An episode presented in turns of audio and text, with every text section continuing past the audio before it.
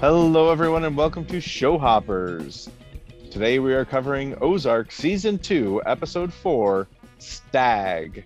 I am Mr. Sal, a high school science teacher who loves Ozark and is watching it through for the second time. I'm here with a former student of mine, Kurt, who also loves Ozark and is also rewatching the show. How are you doing, Kurt? I am doing a questionable bit, or I, I am doing either good or bad after watching this episode, or maybe neutral. That is that is up So for you're debate. so- Somewhere on the spectrum from good to bad. yes. Hmm. Very useful information that he gives me as I address the listeners and ignore Kurt.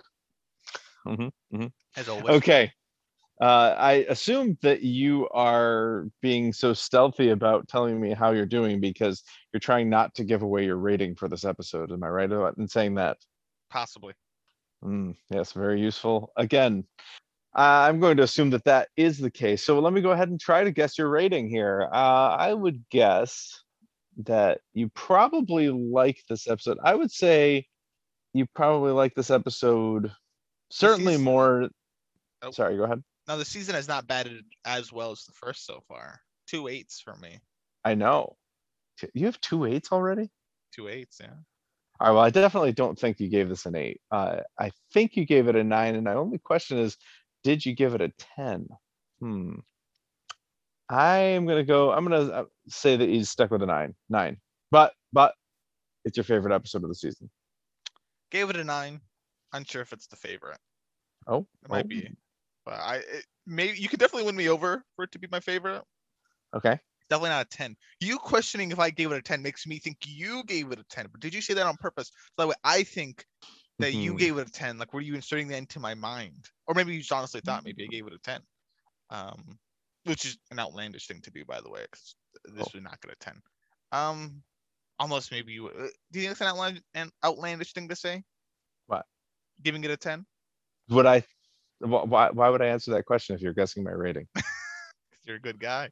Um, I mean, but I'll look like a fool if I fall for your like trap card like that. If I say ten and you you set the trap, I don't want to. I'll I'll say nine. I'll be safe. Nine. Okay. Well, I am sitting on a nine, but I really want to bump it up to a ten. I love this episode. It's a good episode. It is a good Yeah, the- episode. I, I think this is so clearly the best episode of the season so far. I, it's, I mean, it's not even close. Huh? fair enough. I I yeah okay. Yeah. I think I so, do one over. There's something that's really bothering me. I think we will go over pretty quickly. I'm not. I'll, I'll. I'll I will tell you once we head up. okay. Well, I'll tell you, I, what I, what I love about this episode, the thing that, that makes me so close to giving it a 10 is that it is a wonderful showcase for lots of people. Now, there are no Snells in this episode, and that is to its detriment. That mm-hmm. that's the, that's a problem, which is probably why I don't give it a 10, at least initially.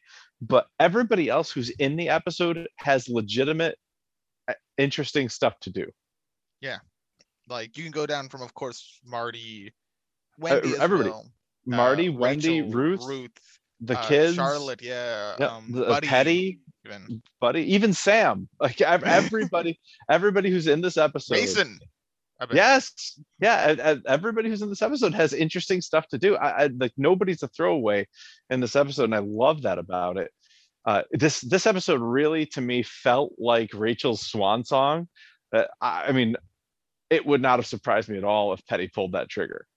Oh because yeah. Uh, it just it felt so much to me like uh what was it coffee black felt uh like russ's swan song it was like all of a sudden they're heavily featuring russ and then he's dead at the end of the episode and it really felt like that's what they were doing with rachel they're heavily featuring her featuring her throughout the episode it wouldn't have surprised me at all if she if that was her swan song and she was done at the end of the episode but she's not and we get some more of rachel but it looked like she was going to be done for a second there.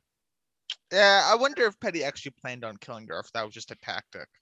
Like, I don't know. he- seems like pretty driven by passion and emotion. Uh, He's also very and- manipulative. well he is but we've but we s- we saw his emotion and his passion when he when there was nothing to be gained by displaying it hmm Yeah.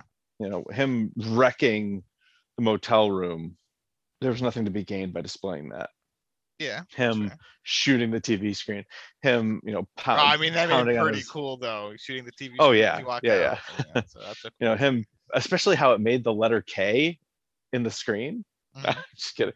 But anyway, I was like, wait, what well, it was that was the symbol was Yeah. the the crack on the TV screen was the K. But anyway, uh, you know, him pounding on the dashboard and screaming into the headphones as he listens to Rachel kind of out him to out him. Yeah. So, you know, all that stuff, like he is driven by emotion. And I don't think that that threat of death was premeditated. I think that he didn't know when he dragged her out into the woods whether he was going to kill her or not. Okay. I, I totally could believe that. He's definitely a man driven by emotion. Or at least, yeah, very emotional person. Yeah. Shows it quite frequently. Yeah. Uh, So this was just such a great episode for so many characters that I just couldn't help but but love this and rank it at the top of my list so far for season two. yeah, you know, it probably is top of my list when I think about it more and more. But like I said, I have this one gripe. Okay. Okay.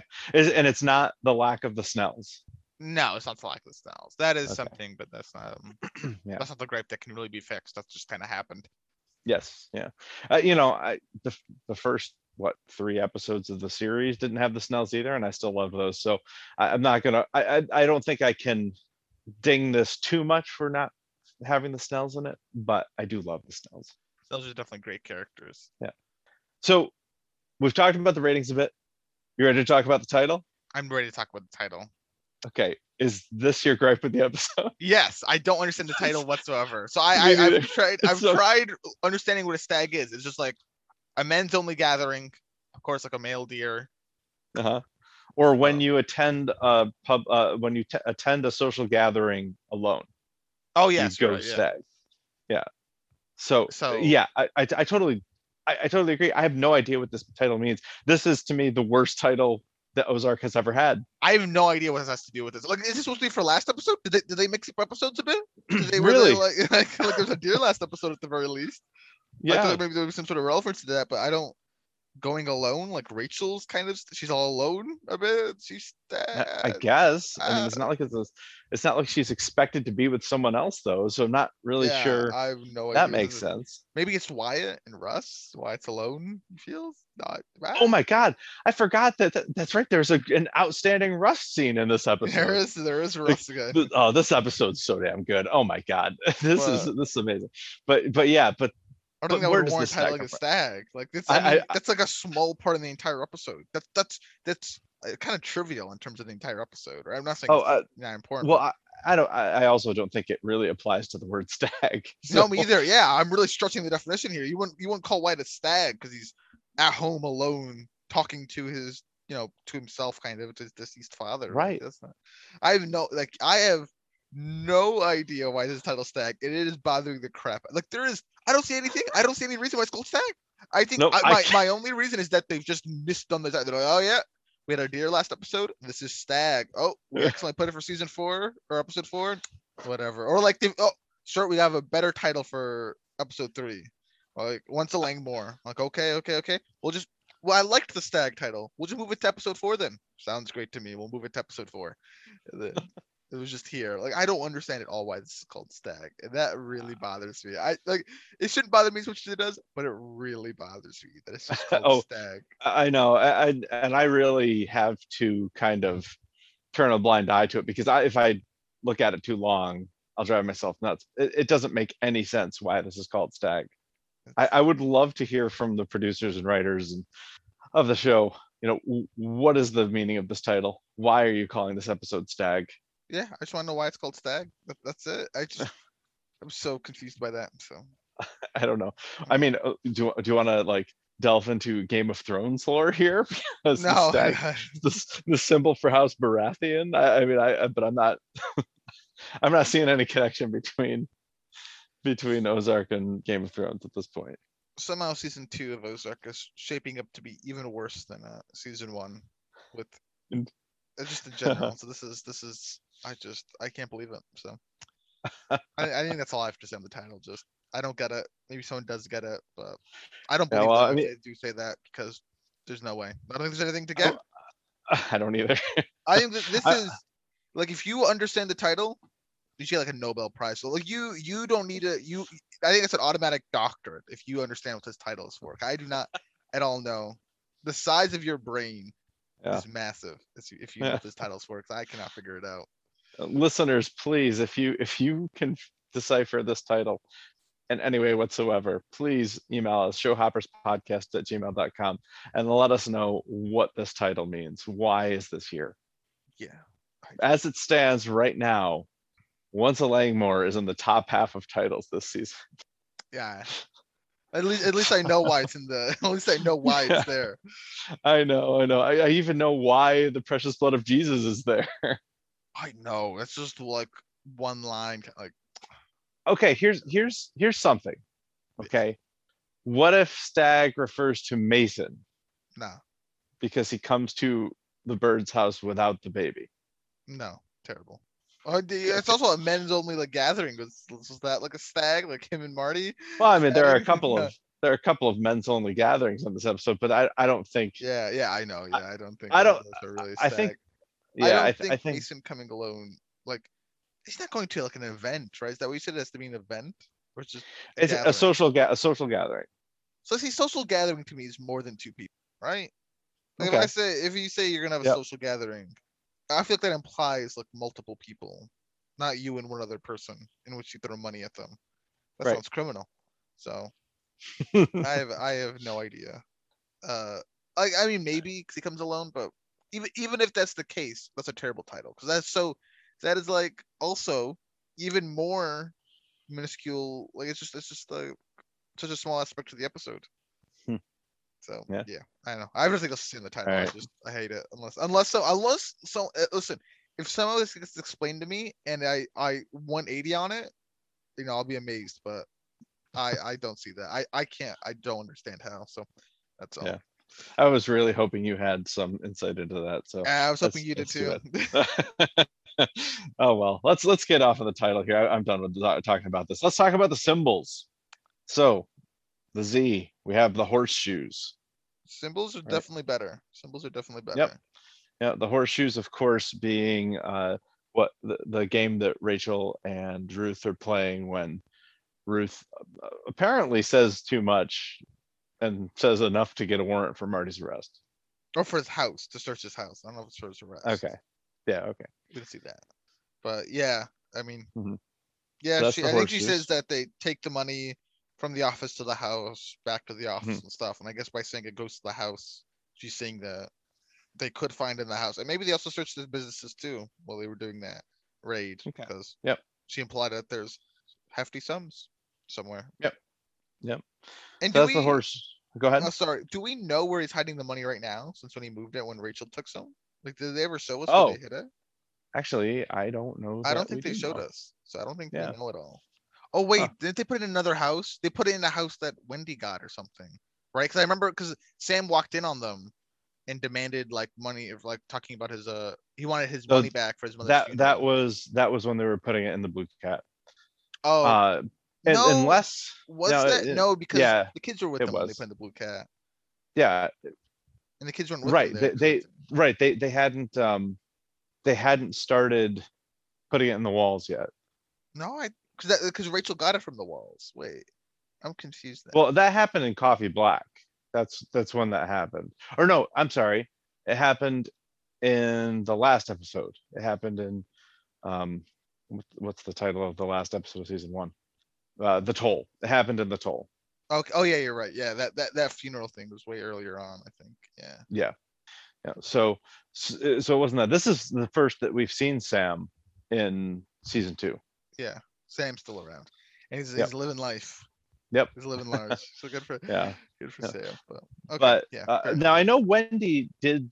I, I- thought that Wendy's point in trying to knock out the the cooler wall in the funeral home was to create storage, and that might be where they intended to store the money. Oh yeah, you're right. She'd call that That- out a story. I mean, that's kind of what I'm assuming right now, but I but I don't know. That could also be. But yeah, just curious to where I the I shouldn't say that. I do know where the money is, but but we're not supposed to know that right now. I actually don't know where the money is. Oh, I really? legit- All right, I legitimately don't know. Well, So- we'll, we'll put that in the spoiler section. yeah, maybe. Yep. Uh, but okay, so there's that. Uh, moving on to the A. This I, at first I looked at the A, I didn't like it, but the A is actually kind of cool because like the lowercase A. Uh, yeah, I don't. it- I don't love the A. well, okay, Mr. Um, Sour Pants. I think uh, uh, it's the FBI. FBI, open up, Yep. right? Knock, knock, open up the door. It's real. So Okay. Yeah. Uh, the R is the sh- of course the shaving cream that Marty uses to give Buddy his shave.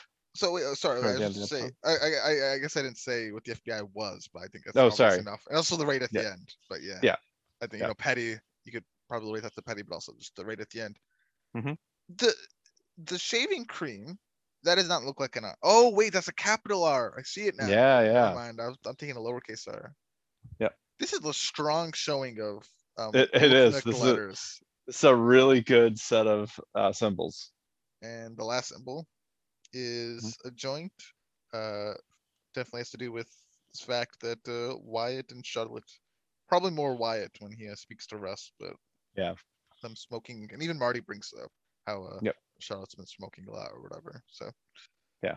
there's that. So definitely, I think this is a good set of symbols. I think they they hit on a wide variety of things. Like they hit Yep. on two for the main story, one for the buddy, uh, and one for the kid, or I mean Charlotte and Wyatt maybe more Wyatt. So Yeah, I mean, of- you, you you hit on you hit on like five or no, like seven different characters here. You got Rachel and Ruth for the horseshoes. You got Buddy and Marty for the shaving cream. You got Petty for the FBI jacket, and Charlotte and Wyatt for the joint. I mean, that's that's pretty good. I I think this is the I, I good set of symbols in my opinion. I mean, do you, do you hate any of the Mhm. symbols? Do you look at these and go like, ah, No, that- I I don't I don't hate any of them. I think they all and they all are are pretty good at representing the letters. I think my favorite symbol in terms of uh uh, representation of what happens in the episode is the horseshoes because I think that's the pivotal scene in the episode. you definitely look at that and go, what do horseshoes have to do with this? Versus FBI jacket, we go, oh yeah, there's Petty, like there's there's Yeah. an FBI agent. So Yeah, yeah. I mean, because when I when I think of this episode, I'm going to think of that horseshoe scene. yes. So that so that that was my favorite. Uh, my probably my least favorite is the joint because I, I don't really feel like it was pivotal to anything that happened in the story. I mean, they could have been having that conversation with or without marijuana. uh, Yeah. You know, I agree. Like that is the least pivotal. yeah, Still, I mean, it happened, so it does matter. But yeah. So I'm Yeah. I'm fine with it, but yeah, I would agree. This is this is strong showing by the icons. Terrible by the title. Great by the by the intro scene. But yeah, I think Yep. that's all I have to say on it. okay, me too. Let's get into the rundown, shall we? Excited, yes. Wonderful. And what a beginning scene we see. Oh yes, this is this is kind of like pretty. This is pretty intense, and this is really nice insight insight into Petty. This is one of my favorite Petty episodes, actually. Yeah, I, Petty, I think I don't hate him as much as I used to. no, for sure. I think, And I uh, oh, go ahead. Oh no, I Yeah. just I, I want to apologize to Petty, right? I, I I've turned the leaf over for him. I say this now, but I wonder if like much like how people at the end of the episode in a TV time can greatly impact how they rate a character. Mm-hmm. Possibly it's near the end of me seeing Petty of where I decide, you know what, don't like him as much. So I don't know, but all I'm saying is I enjoy Petty. Okay, so I, I want to be clear though. I think Petty's a much more interesting character now. I think he's a much bigger scumbag now than he ever was. Well, no, I mean those are both fair synopses. Um, okay, I mean, would you agree? Like, I don't, I don't think Yeah, Petty's any more likable. I think he's less likable now than he was. in No, yeah, I go, yeah, I like him as a character, but he's not like Yes. uh, I wouldn't I don't like him as a person though. No, exactly. Uh, he's definitely fall. He falls more into the Cade category of this guy's Yes. really interesting, and I'm glad he's on the screen. But my God, what a jerk! Yeah. So, so this is uh, this is all about Petty. This first scene. It's just it, it goes from his Oh, motel. is he the stag? Is he the stag? I don't know. Why is would he Petty be the stag? stag? Because he's just alone. Like he's- a, like a loner guy. That's about it. Maybe. But even that, I don't know if that's like the definition of stag. That could be it. Maybe that's what they meant. Like It definitely. I guess. I guess I can see that in the first this first scene. That's this is the only place where I could see it though. I think no, he seems alone the whole time, except for the very end when he's finally like, you know, squatted up with the team. But before then, he's just always alone. Right? Well, And well, he's with not Rachel alone- quite a bit. yeah, yeah, he comes to Rachel and does stuff with Rachel, but when we see him in the car constantly, like alone, listening to what's going on, right? Like he's And he, at one point, he even invites Rachel to join him for the game and You're pizza. right. Like he's he's definitely lonely, right? Even if he sees Okay, Rachel. yeah. That's not that's not like All right. All not right. Well, I, I'm Yeah. liking the title a little bit better now. Uh, That's that's not a bad a bad interpretation. maybe Petty's the stag. Okay. Okay. Okay. So- Again, by the way, you scared me. I jumped a little bit. I was like, well, I was like Eureka. I was like, wait, he's the stag, maybe. That makes no sense. I still don't Yeah, like so far. but yeah. anyway. I, I agree, but this is a, this is a, you know, he's going back and forth between the motel and a diner and his car and the motel. He's making a fly, which is what he and Russ used to do. He's watching Dragnet over and over again. He's listening to Rachel's recordings over and over again. He's jerking off to Russ's recorded voice. Like he clearly had he like, he he was in love with Russ. I think. It, it, it seemed so. It seemed that there was an emotional connection between the two. Yeah. He- strong. Yeah. Uh, we, we also do get a couple of other insights. The manager gives him a hard time for talking all night, which we don't know if, if he's actually talking to himself or if he's watching TV or listening to the recordings or what, but uh, something's happening all night. So he's not sleeping much. He even goes and robs a drug dealer. as which one is- does. I mean, that's kind of a baller thing to do, right? That is, I mean, I feel like robbing a drug dealer is is a, is not that easy to do because I feel like if you're a drug Yeah. dealer, you're aware you might be robbed, right? Like you, yeah, yeah. but he doesn't nonetheless. He doesn't even have to use a weapon; just like grabs him out of the car and just kicks at him and then robs him. So Yeah. pretty well. Yeah. All right. Uh, anything else you want to say on this scene? No, Okay. All right, on to the Langmore compound. Wyatt and three are trying to lure the Bobcats back. So th- at the end of the previous episode, Ruth had released the Bobcats. She didn't really, I guess she released them. She She opened the cage did, and yeah. said, you know, it's your choice. You know, and so uh, they're trying to get their Bobcats back, and they they're clearly upset that they're gone because they belonged to Russ and Boyd. Ruth seems to feel pretty bad for letting them go. Of course, she doesn't. She doesn't fess up to it. She just No, says, "Oh, obvi- obviously somebody stole them. Maybe somebody who had female bobcats, or no, no, I'm sorry, who had male bobcats, because these were two females." yeah, So- yeah. so she's she actually tries to push it off but she's definitely seems to be feeling guilty do, do you agree that she Yeah, yeah. guilty She, yeah she, she kind of gives a face. Looks, she feels a bit bad. yeah But what more can she do? She, you know, eh. Yeah i mean I, I can understand wyatt's perspective here it seems uh, he- this is one of the last ties that he has to his father and and three as well that Can you though? Can you though? Don't you hate animals or something? Like, can you? okay i mean i don't hate animals but i i don't uh, see what that has to do with this i i can see why someone who just lost their father would want to hang on to uh, the memories of them in the Even if form it is of an animal form, yeah.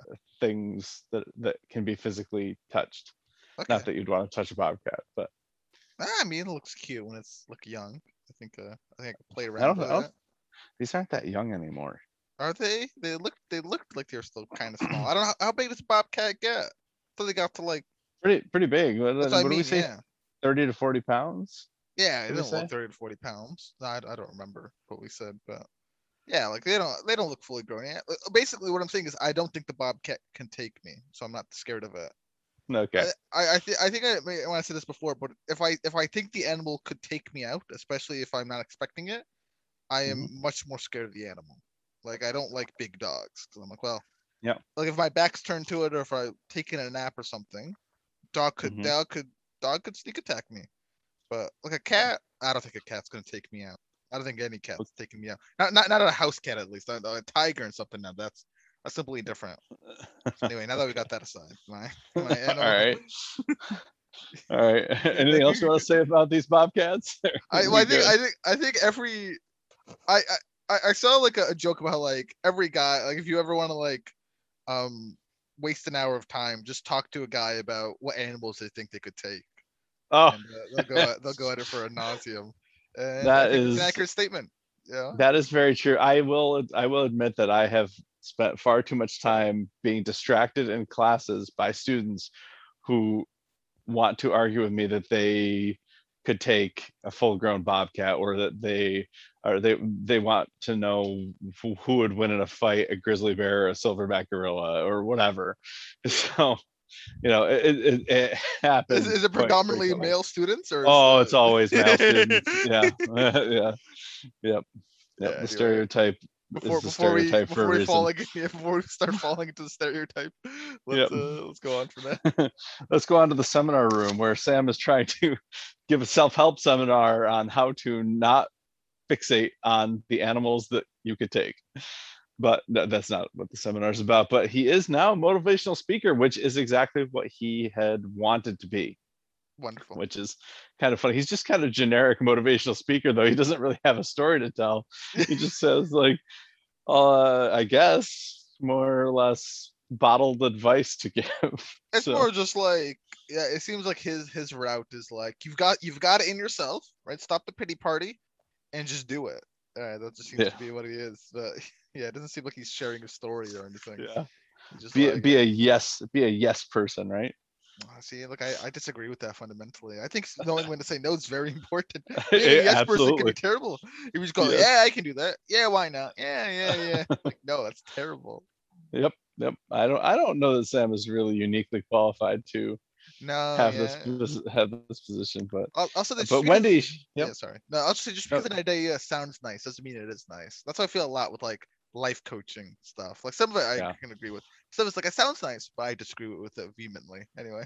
oh absolutely i remember one time that we had an assembly and this guy like just went around the auditorium with all of our students and just asked random kids what do you want to do what do you want to be and you know they'd all tell him and he'd say you can do that you can be that and i want to say wait a minute you don't know these kids Yeah. How are you? Like- How are you speaking on this? Like, Hol- hold on a second like you know i i i i, I wanted to like i wanted like uh some like 70 pound like ninth grade girl to say i want to be like a linebacker for the san diego san diego chargers or something. You know like just to see how he would respond to that you know what i mean? I th- th- this uh, i'm not saying that you shouldn't have dreams and goals and i would never tell a kid you know you can't do that but at the same time i would never tell a kid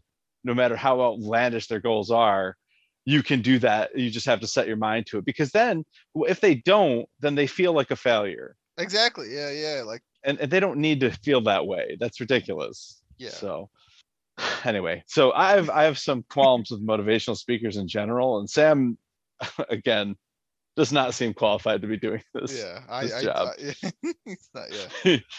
you know what you know what is, is, is fantastic you know what you should all do when you leave here tonight you go home you get some peanut butter you spread it on your toes and you let that dog lick Oh. that peanut butter off the toes I forgot about that. Uh, Yeah. yeah, th- th- this is the guy who's who's being a mo- who's trying to motivate people right now how Anyway. that's your like piece on like this guy right here.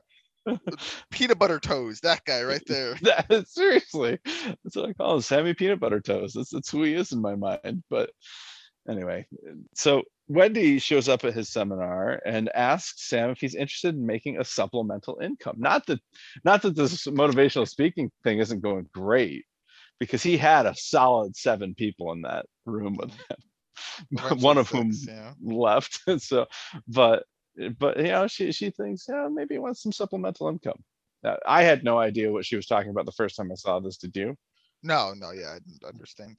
Yeah. this is like a slap in the face with a wet fish for ruth Like, Okay. What the hell is although that? m- mo- mo- most fish are wet though, yeah, what's in that? all Well, I mean, yeah, the adjective of wet was uh, okay. whatever. uh, so at the Blue Cat, Tuck and Charlotte are, are discussing Tupac and, and Biggie, uh, which, by the way, th- this is and Rachel mentions this.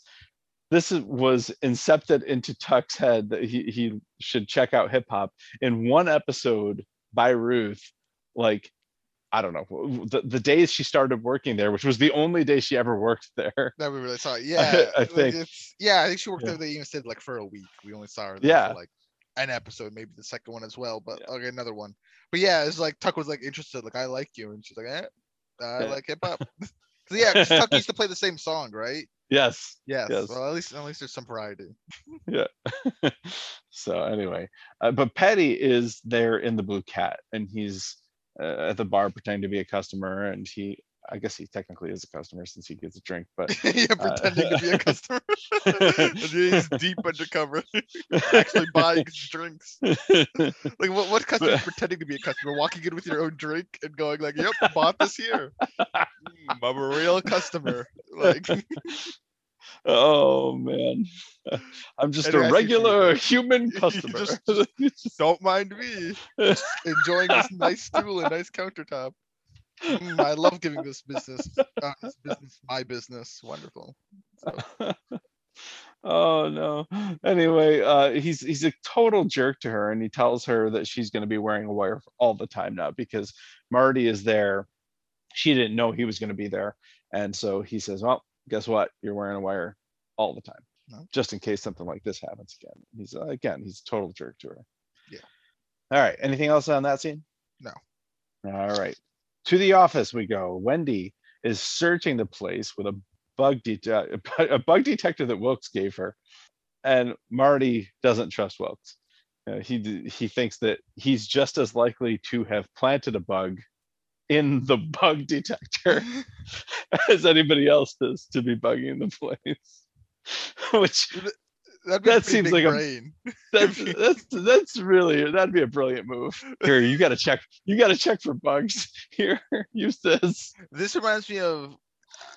I mean, I don't think this is a super like it's, it's The Office, and this isn't like super spoiler. It's just kind of like a gimmick. But there's an episode where Dwight kind of sneaks like a like a. If you remember this, he, sneaks like a like a like a bug extensively in like a a duck he gives to uh Jim. Do you remember this? I do, yeah. Yeah, he gives it, and then at the end we realized, oh wait, like like Jim finds out about the duck, but there's a second listening device that Dwight did, like a, like a true one. So it's like you know, pretty big brain. This would also be equally big brain to just giving Yeah. them the bug detector thing with the bug in it. I I do love that idea though. That, Yeah. that sounds wonderful.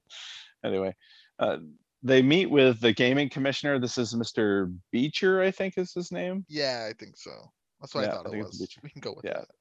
Yeah, and uh, he wants to know who's running lickety splits, which is something that Marty and Wendy kind of look at each other and they don't really want to say Ruth, but they actually don't have to say Ruth because they put good old Sam in charge of lickety splits, which that's the slap in the face with a wet fish for Ruth. Yeah. Motivational coach, former real estate agent Sam on the case. And, uh, also, yeah, also I- apparently successful real estate agent as well. Like he. no, yeah, Like, Yeah. why'd you stop, dude? I, mean, seriously. I guess. I mean. I guess if he likes life coaching, so be it. I guess. Yeah. it's his dream and whatnot. But he he wanted to be a motivational speaker, but Ruth is not impressed. He says you might as well get Mr. Rogers to run the strip club, which is really funny because I don't know. Do you know Mr. Rogers at all? yeah, he had like the. It's super weird watching it. Like he's like a like a like a cart like not cartoon. It's like a kid show thing, right? Where he talks to the kids and he's like, "Hi." Right. Yeah. uh, So Mr. Mr. Rogers is like a personal hero of mine. I love Mr. Rogers. I you're grew up on Mr. Rogers. Like I, I, I like I'm kind of obsessed with Mr. Rogers. I've like I've, I've read biographies on him and watched documentaries. It's like it's it's a thing for me. So when I saw Sam doing his motivational speaking, I was like, he is dressed just like Mr. Rogers. Like that's how Mr. Rogers dressed with the t- the shirt and the tie, but uh, like a uh, vest. cardigan sweater. Now, now, well, no, it's, it's a it's a sweater. And now Sam was wearing a button-down sweater, which Mr. Rogers always wears a zip sweater, but that's that's another point. Anyway, Of course. uh, Yeah. yeah. But anyway, I I did notice that he was dressed just like Mr. Rogers in the previous scene, and now Ruth is saying that he might as we might as well get Mr. Rogers to run the strip club, which I thought was hysterical because they clearly dre- they clearly wardrobe Sam in the previous scene to look like Mr. Rogers to set up this line for Ruth. So Well, I wonder if they did that or if it's the other. Well, actually, they totally did because they probably wrote Yeah. the script beforehand. Yeah, never mind. I was like, I wonder if they did it. Like, oh wait, he looks a lot like Mr. Rogers. Maybe it was improv, but yeah, probably it's just in the script. So fair. yeah so but the the point is you you know, Mr. Rod, the idea of Mr. Rogers running a strip club is completely insane. Like, Yeah. I, totally foreign and alien. It would never happen. So Ruth is not happy at all. That Mr. And Rogers this- has gotten hold of the strip club. Yeah. Yeah, exactly. So- But uh, she's so she's talking to Sam, and the stripper Jade comes over to meet Sam, and Sam is like instantly smitten. You can tell. yeah, he's I over heels already. yeah, he may as I mean, he needs some napkins to wipe the drool off his mouth. It's it's like he is he's he he's very happy that he is in a position of authority in this, strip club, I think, because Yeah. Jade is going to give him some attention now. Yeah. So, So, and I mean, do, do you think Jade's doing this for like, do you think Jade actually thinks Sam, because he calls him cute, do you think she actually thinks he's cute or do you think she's doing this to like take okay, advantage so of him? I, I don't want to I don't want to call Jade uh, insincere, uh, but I, I don't think her initial intentions are sincere. I think you know maybe by the end by the end of the episode maybe she has actual feelings for him, but I very highly doubt that that's why she went over there. I think she pretty clearly went over there because he's the new boss. Yeah. Yeah. I would probably agree with that too. Yeah. Yeah. Yeah. But I don't I don't want to take away from her the possibility that maybe she did end up having feelings for him. I don't know. That's fair. Okay. Uh, I'm done with the strip club. Are you? Yes. Okay. Uh, the next scene is in Wyatt's trailer, and really, this scene is it's so awesome. It- it's so good. I don't even know. I don't. I don't want to describe it, but Russ, you know, Wyatt's trying to play the guitar, and, and Russ takes the guitar and tries to help him out and sings the song. It's like it's like haunting. It, it- it's it's just so good. And I, I like I don't even want to go into any more detail about the song than that. But is there anything else you want to say about the song? No, no, yeah, I don't. Okay. Yeah. But the the the meat and potatoes of the plot device that is this hallucination with Russ is that Wyatt asks him if he was going to hurt Marty, and Russ says, "No, absolutely not. I could never do that."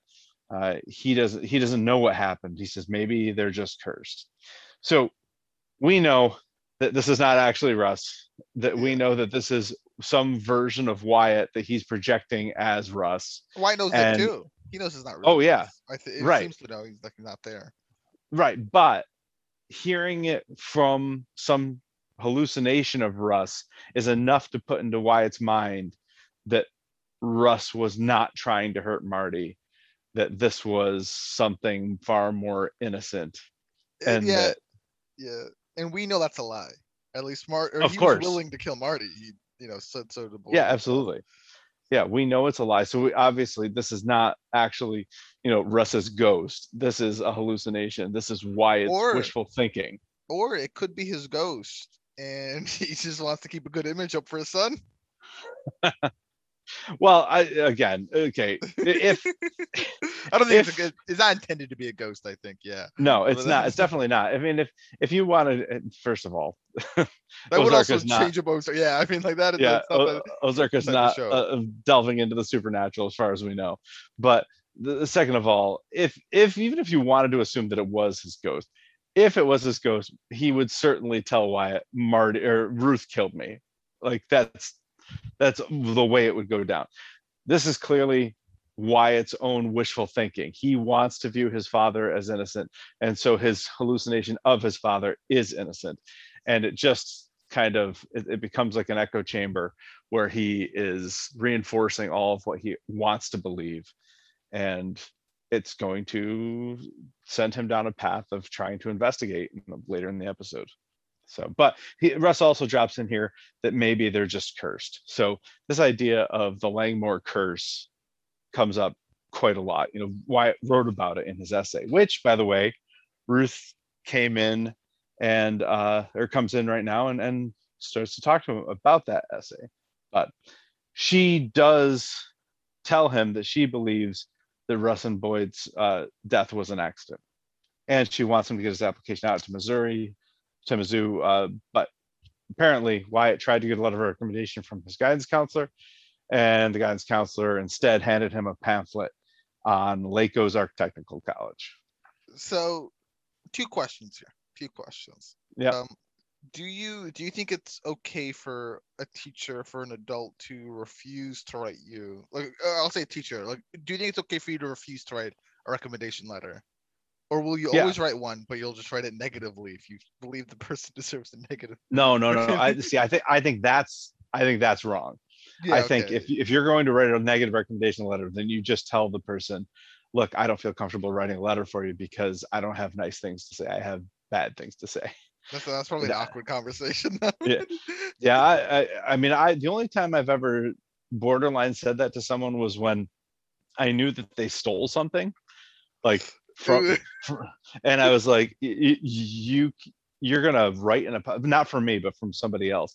It's like you're gonna return that, you're gonna write an apology letter, or I'm not gonna write you a letter. So like that that did happen once. Alright. Um, yeah, but otherwise, like if if you're going to say negative things in the letter, then you just say, I'm sorry, I don't feel comfortable writing you that letter because well, that's fine. Write it anyways. yeah. So that was your question number one. What was question number two?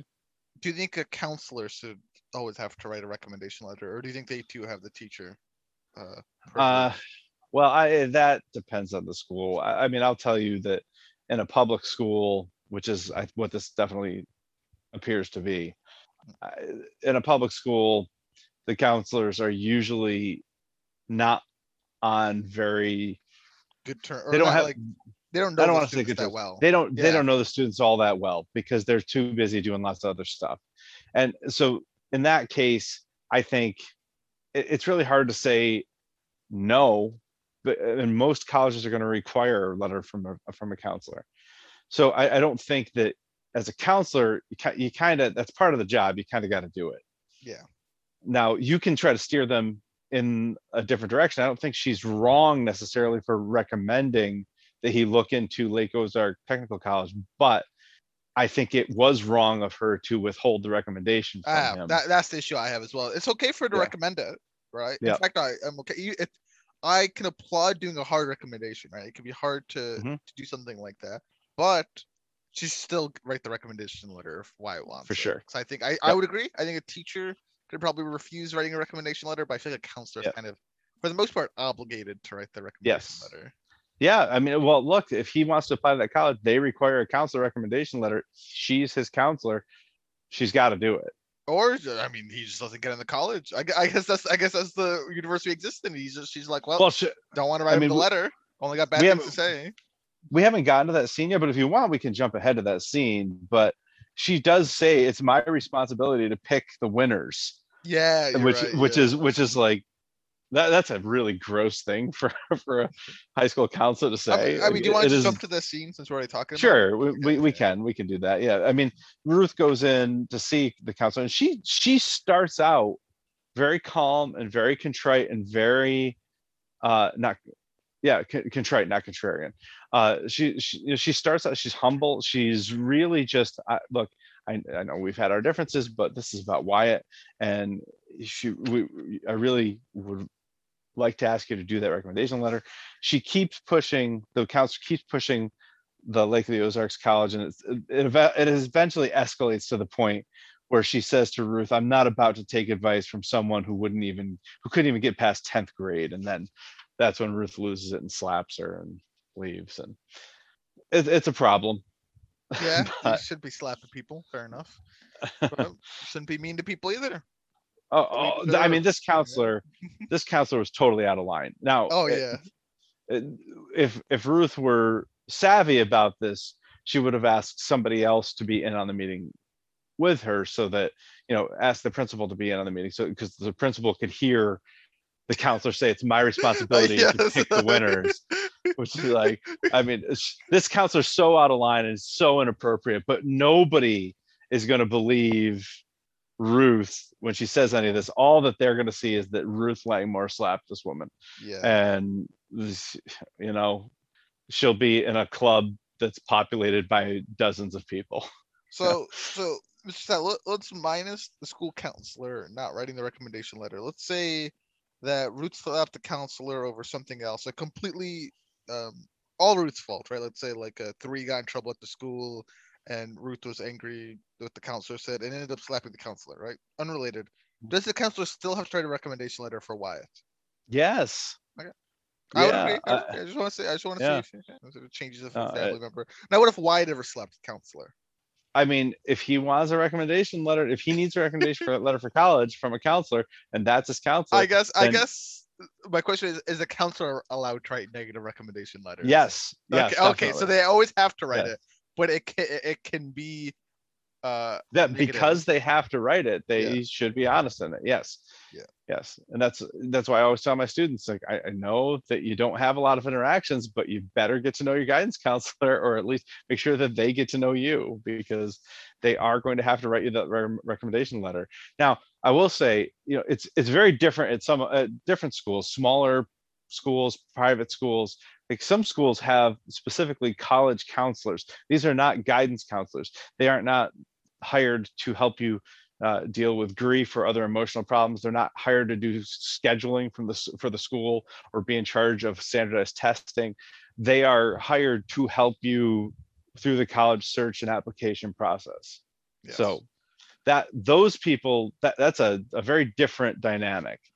You know, this is this is not that. Oh, yes, that's fair. So yeah. So hopefully, yeah, yeah, I- letter. But yeah, I, I I hope so for his sake, but it's not likely to be very positive at this point, which is unfortunate because I mean, he could just- fake a letter. Like, are they gonna check? Are they gonna? I'll check? tell you- ah, here, I'll tell you were- what. Yeah, you worked at admissions. Yeah, wait, you could tell Yeah. me this.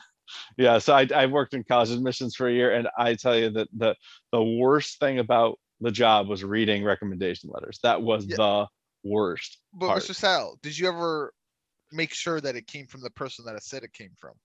Like, did you ever check and make sure like it came from Jane Well- Doe, the recommendation letter? Okay, so now uh, I know everything online comes- it's like formatted through the student. yeah everything comes through like electronically so you have to have you have to send it to the teacher's email address was i mean you can i i never double checked that there was a teacher at the school with that email address Oh, okay. yeah, so, there, so- there's so why it could okay. See? Why listen? Yeah. Sometimes you gotta get your hands a little dirty to find the soap so you can clean them. That's all I'm saying.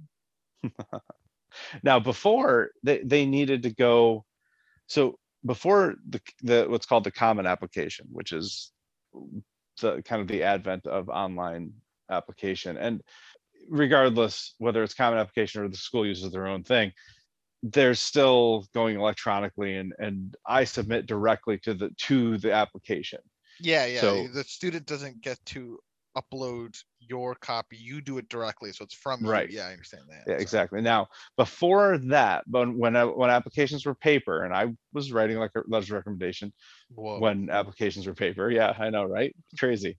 so uh, I would have to hand a physical copy to the guidance counselor, and the guidance counselor would send off the application, send it uh, off to the college.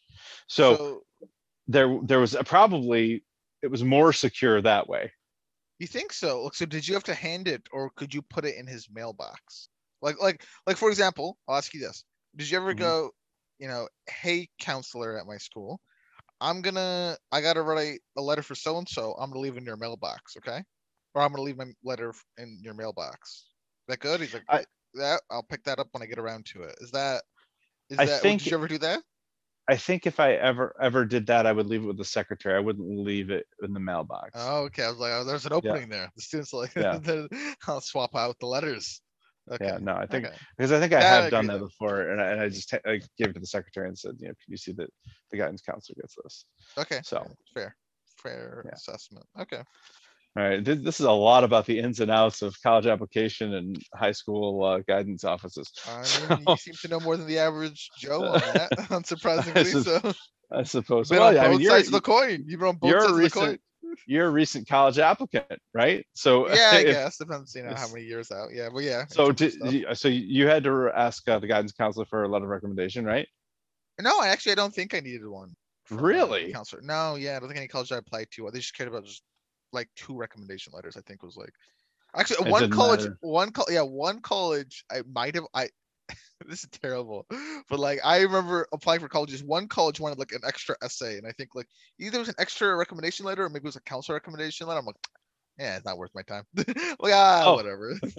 like, ah, I don't feel like applying. Probably should have at least applied in hindsight. you know what? whatever, Yeah. honestly, you know what? And I, I, I can respect that. It, I can respect that for a college application. You've eliminated the college based on the, the barrier to entry that is the application. I, and I respect that.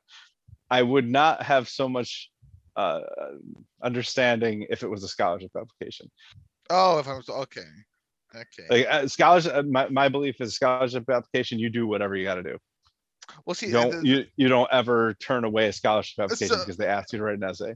so so here's the issue with that is that I got a scholarship offer from that college. Oh, they they offered me money and I was like, yeah, yeah, maybe I'll apply. And it's not too hard to apply. And then, and then I, so I was like, ah, whatever. I, I don't, I don't want to go there anyway. I think oh, whatever. okay. Well, anyway.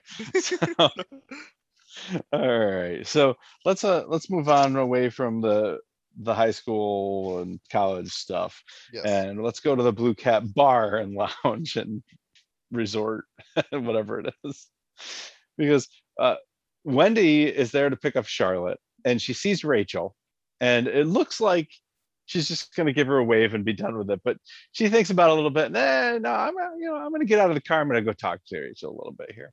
So she does that, and she's super passive aggressive about it, Mhm. and, and she, it ultimately, you know, basically calls her out and says, "Yeah, yeah, it's it's interesting you're showing up here now.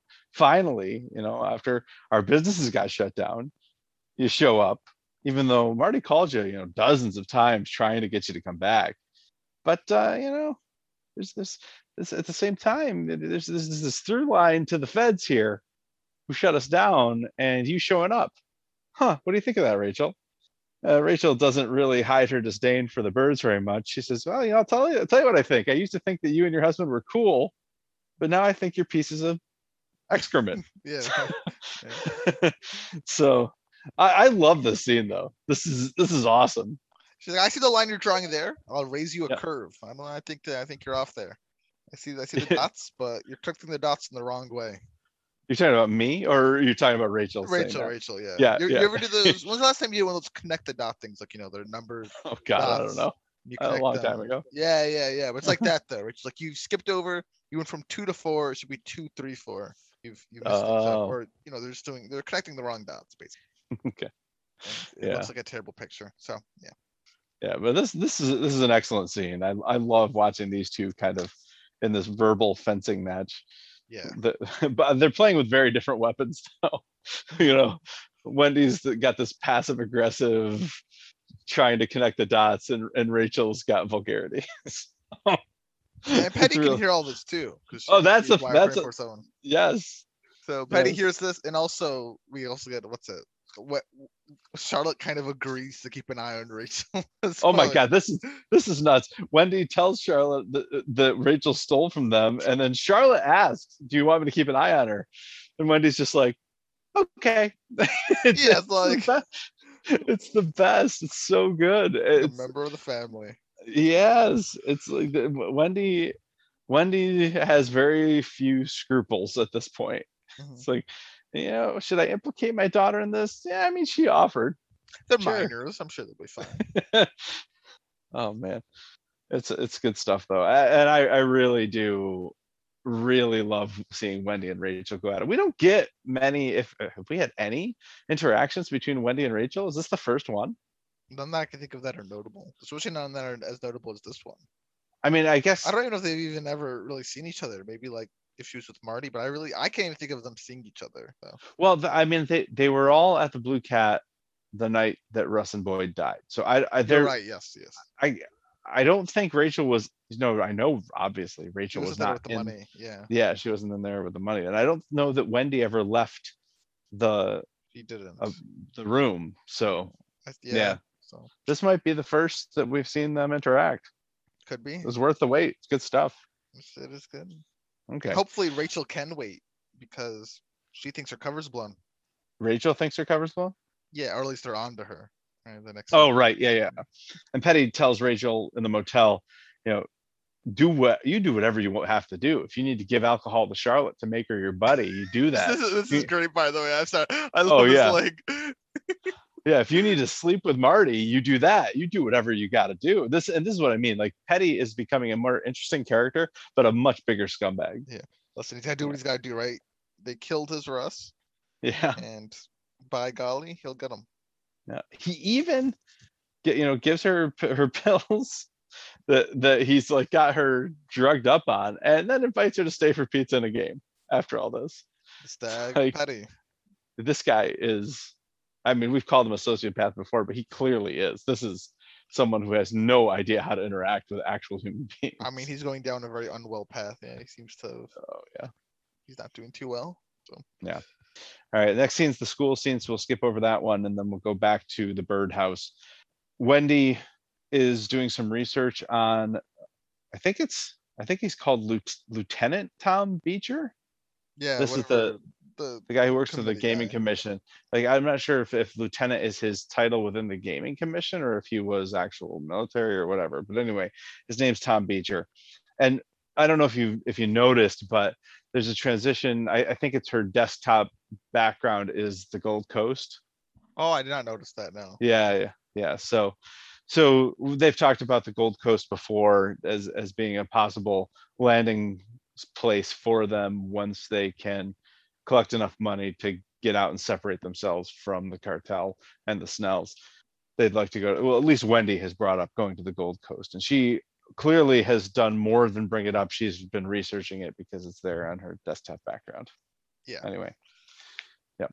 Uh, Buddy and Jonah are gonna go hang out outside and Buddy collapses. That sucks. It does. Poor Buddy. Poor Jonah. Yeah, I mean, probably I say more poor buddy, but also yeah, definitely poor Jonah. Would you? I, I'd say more poor Jonah than poor Buddy. You And Buddy so? knows. Buddy cool knows that? this is. Yeah, he he knows. He's he's at peace with it. It seems. That, but Jonah it seems to be getting pretty close with Buddy, and this is something that he's gonna have What- to live with and deal What do you do if you're if you're Marty and like you're you're in this? Because obviously you, t- you say yes to this deal in the house, right? Well, that, that's Yep. We've Yep. already gone over this, right? You you easily say yes. Right? So you're in there. I'll just say like your oldest son starts growing like close with uh with Buddy, right? Yeah. And you're even okay with Buddy, but your son's getting close to him, and you know Buddy's gonna pass away. Are you gonna try to like? Are you gonna try to get this in your son's head at all? Like, what what do you do about this when you kind of know? Uh, I mean, on jo- jo- Jonah's old enough to Yeah, Jonah is definitely that. old enough. Yeah, he's But- definitely older. But I wouldn't I wouldn't put the kibosh to it or anything. I mean, I, I would certainly allow it to happen because yeah, this is Basically, uh, what I'm asking is, would you try to temper expectations? Like, would you ever tell your son, like, hey, remember, like, you know, get ready for the fact, or would you just kind of le- let it be, and when he has to, grieve, I mean- he'll have to grieve. I don't know if this is a perfect analogy or not, but I'm sure it's not a perfect analogy. But do you tell that to kids when you get them a dog or a cat? Like, get ready That's- because this, That's fair. this- That's fair. But that's Yeah. that's like okay. That's if you got like a dog that's going to pass away in two years. But it's like I- look, uh, there's a there's a probably 85% chance that you're gonna outlive any pet that you get, unless you're like get know, like a in your- turtle or some crap. Yeah, or you're super old. yeah, if you're a sea turtle maybe, but like, but but if you're yeah, if you're if you're older, then you the you might out or the pet might outlive you. But chances are you get a pet, you're gonna outlive that pet. So you you As don't say that to your kids. Okay, but you don't you don't say that to your kids when you get the pet. Uh, you don't say, okay, kids, we're gonna go over to grandma and grandpa's house, but remember, don't get too close to them because they're probably going to die before you. Like you don't say that stuff to people. I- okay, yeah, that's fair. Okay, but what if it's like like they are they, they're going to die within six months or within the year? Like you're not gonna tell them that? I, I mean, I don't know. For all I know, Mar- Jonah already knows that. I, I, I would assume that he does, but Yeah, but like I'm, basically I'm saying so you're not gonna temper your kids' expectations at all. That's why. no, I, I don't. I, don't- I don't think so. You know, I might. Yeah, I'm fair with if that. I did. I, don't, yeah, I don't know what you really do other than that. 'cause I don't. I, or you tell your kid like, yeah. I mean, you, you said it perfectly, right? You can say like, yeah, Yeah. they have an expiration date as does everyone else, Yeah. kind of, and everything else that you'll see. So there you go. Yeah, I, I- I think that if I were going to say anything, it would be a much more passive, like, oh man, really enjoy hanging out with Buddy. I really wish that he he could be around longer. It's too bad that he's going to be gone soon. Like, you know what I mean? It would be something like that. like that? No, that's worse. That's terrible. I don't know if I like that. Okay, well, I mean, that, that's, I, I, I would do it in a much more passive way like that.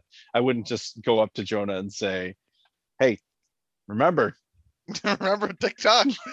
you know, you know that milk card in the refrigerator. You see the date on there, the expiration date. You know, that's a that's that's a suggested date. Could be it could be a little bit before that. You got to check your milk. Yeah, it's Could be a little bit. It might last a little bit longer than you think. You don't might, know. It might smell a little bad. Yeah, it could be rotten.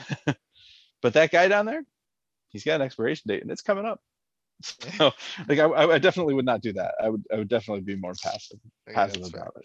That's fair. but- All right, Wyatt, what's going on with Wyatt these days over at the Langmore compound? Wyatt is talking to Charlotte about how much he misses Russ and that it sucks. And Charlotte spills to him that she was there the night that Russ died, which is not a good move by Charlotte. And More, exactly, more importantly, more importantly, Marty was there. Yep, yep. And and exactly what Marty and Wendy were worried about with him, uh, with Charlotte smoking with Wyatt. Yeah, that Or she smoking at all, for that matter. something. Yeah. So the worst fears realized, and here we go, we're off to the races. Buddy had to be taken to the hospital, and he doesn't love it there. He's had enough, and he's gonna leave. Let's So blow this popsicle stand. Yeah, yep, yep. So he says he wants to die in his bed, and he leaves. So uh, Marty uh, gets a call under duress from Tom Beecher because when I say under duress, Tom Beecher is under duress when Marty gets this call, right? Uh, this is the again the gaming commissioner who uh, says that he can't approve their bid without additional financial information, which sounds, I mean, that even sounds to me like he's asking for a bribe. Yeah, I was thinking Uh, my wallet out when I heard that. Like that was just that sounded like yeah, cash your card is what I heard basically. Exactly, exactly. And Petty tells him that he's going to take the bribe just like he always does if he wants to stay out of jail. So apparently Beecher has taken bribes before, but now Petty has him in his pocket and he's trying to use Beecher to get at Marty and Wendy and get I- them I to wonder if he. Mhm. Sorry, but I was wondering because he actually gonna keep the bribe. That's, that's what I would ask if I'm like if I'm him. Like so so petty sir, I understand that you know I'm in trouble, blah blah so forth, and I have to take the bribe, but do I get to keep the bribe? Like is that is that gonna happen? In any case. I, I would guess no, but Oh, the But yeah. passes though? Come on. Those are gonna go to waste. I don't use them. oh, those I think he could probably keep. Yeah, okay, good. So anyway. but we haven't we haven't gotten there yet. So when they get home, uh, they decide Wendy decides that they're gonna check with Wilkes uh, about bribing Beecher because they they don't know if it's the right thing to do. If it's something that if was he actually saying, you know, what do they call that? Grease my palm a little bit. Yeah, yeah. Yeah, greasing Grease my yeah. So is- or was he d- actually requesting additional uh, financial records from them? I feel I feel like if I'm unsure, I feel like I, I come with the two briefcases, right? And like one Yeah. full of papers, right? So it just kind of looks like I've and Yeah. then I just, you know, show them the other financial paperwork and then judging by how it's going, I'm like, okay, I think I think I think that's what a bribe. That's a good point. That's a good point. I mean, I think they do the right thing here and they contact Wilkes. I think that's the right move. So he seems to definitely not a bad know everything. Wilkes is like, he's a little OP on this show. Yeah. Like, I forget that you know the word OP. I feel like Yeah, that's not uh, a word you should know. Well, for, for those listeners who don't know what OP means, it means overpowered. Like he he seems like he's got a lot. He, he's kind of like a Deus Ex Machina. He's got it's his like, fingers in all the cakes. He's just like, "Oh, I Yeah. know that. I know that. I Yeah. know that as well. Yep. I guess it's not a Deus Ex Machina. Like what is it? He's like the Google of this universe. Like he can figure out anything. It's like uh it's like Bran in Game of Thrones. It's just like, yeah, okay, we gotta know something. All right, we'll just ask Wilkes. he he seems to know. I don't know if you have not watched much of you only watched the early parts of House of Cards, right? I watched up to season three, like through season three, I think. Yeah. I think two, I can't remember. I th- I think it's season four. Is because this four? there I, are I can seasons. describe. No, I No, I- definitely. uh, four, I think I watched through. Okay. Well, anyway, at one point in this in this the penultimate season, Yeah. so not the last season, but Oh, the second to last yeah, okay, season. Yes. Yeah. Okay. There, there's a character, a new character is introduced in House of Cards, and she basically, I mean, as this. sh- she she can do whatever she wants to whoever she wants whenever she wants, and it's Oh. like. Okay, so does she have any limitations? Because she seems a little OP right now, and I feel I kind of that feel that way about Wilkes. It's kind of like he's a plot device that's very convenient. Yeah, I don't really consider him a real character in the show. Like I don't I don't Yeah. look at him and go like, oh, the characterization of Wilk's amazing, right? It's just like I I think there. there are Yeah. there There's are times there are times when I have like the characterization of Wilkes. This is is one of those times where I'm like, oh, th- this is why Wilkes is in this series. Yeah. Got it. So, but anyway, it's but it's the right move. If you got if you have access to that, then you use it. So, uh, Jonah is reading some smut novel to Buddy, which is I love this, hysterical. yeah. Oh, it's so good. He was like this is what I mean, like- and I was like, wait a second. Like this is Yeah.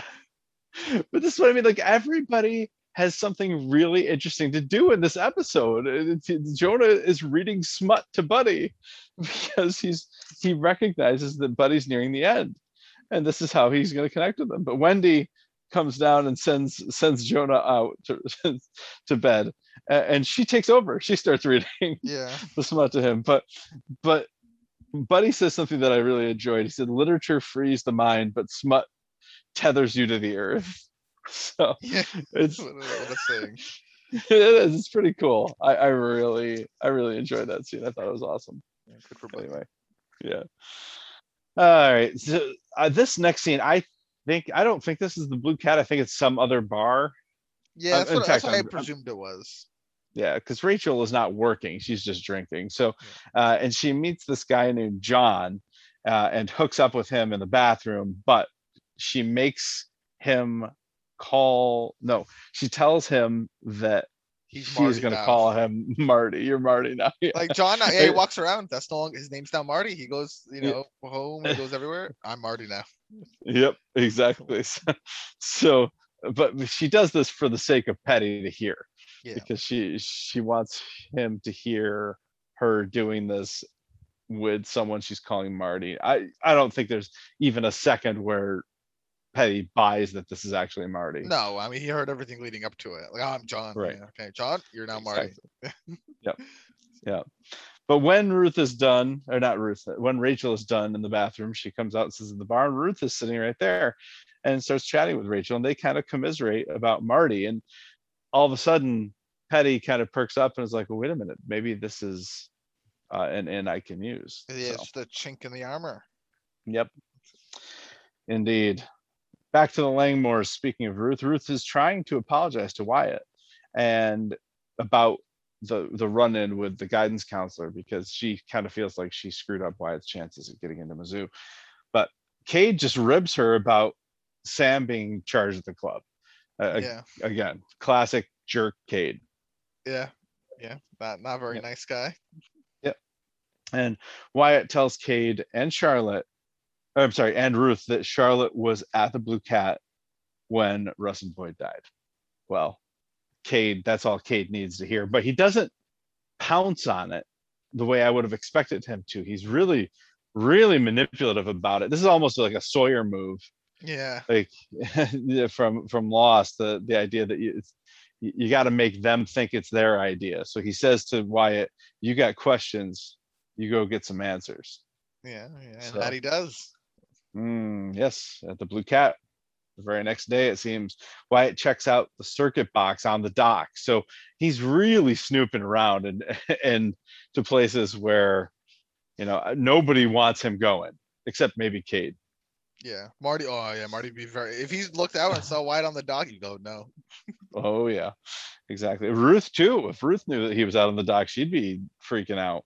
Mhm. But he asks Marty why he wouldn't talk to the police because he goes in to the Blue Cat and he's he's talking to Charlotte. Marty comes out and he asks Marty why he wouldn't talk to the police. Marty asks to pull to uh, talk to Charlotte privately for a minute. He pulls her aside and tells her that she is not allowed to see Wyatt anymore.